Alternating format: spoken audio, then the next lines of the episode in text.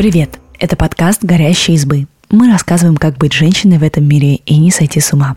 В этом выпуске мы расскажем историю девушки, которая столкнулась с сексизмом в академической среде, нарушением границ и домогательствами. Но эта история кончится хорошо.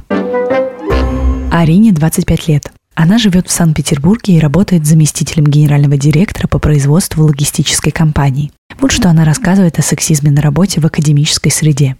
Впервые я столкнулась с сексизмом в профессиональной сфере, когда получала музыкальное образование. Место первой виолончели в ансамбле и оркестре по умолчанию отдавали моему брату, хотя я получала лучшие места на конкурсах. Это аргументировали тем, что лучшие солини смотрятся, когда на первой виолончели сидит мальчик. Я просто чувствовала, будто меня почему-то считают человеком второго сорта. В колледже и в консерватории я сталкивалась с сексизмом не раз.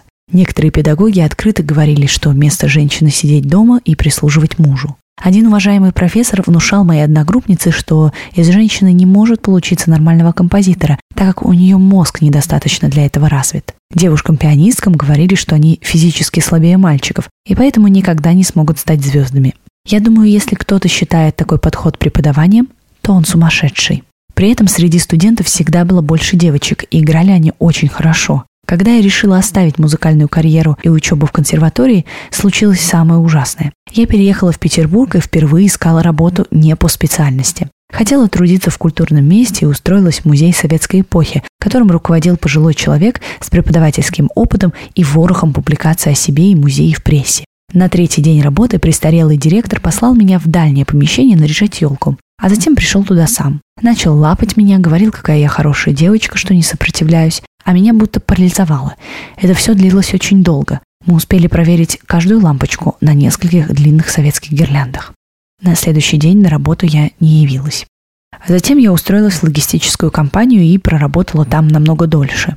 На собеседовании меня оценили по результатам тестов. За три месяца мне удалось подняться по карьерной лестнице с руководителя отдела квалификации до заместителя генерального директора. Зарплата была прозрачной, и женщинам за работу всегда платили столько же, сколько мужчинам. Никто не сказал мне, что это не женское дело, когда я ездила на завод осматривать и замерять колеса грузовых вагонов. В работе меня оценивали строго по результату. Если приношу прибыль, то все супер, а мой пол тут значения не имеет. Топ-менеджерами были женщины, хотя основали эту компанию мужчины. Однажды я настояла на увольнении перспективного нового сотрудника за то, что он планировал через нас укрываться от уплаты алиментов. Никто со мной спорить не стал, и директор даже согласился, что подобное в этичной компании недопустимо.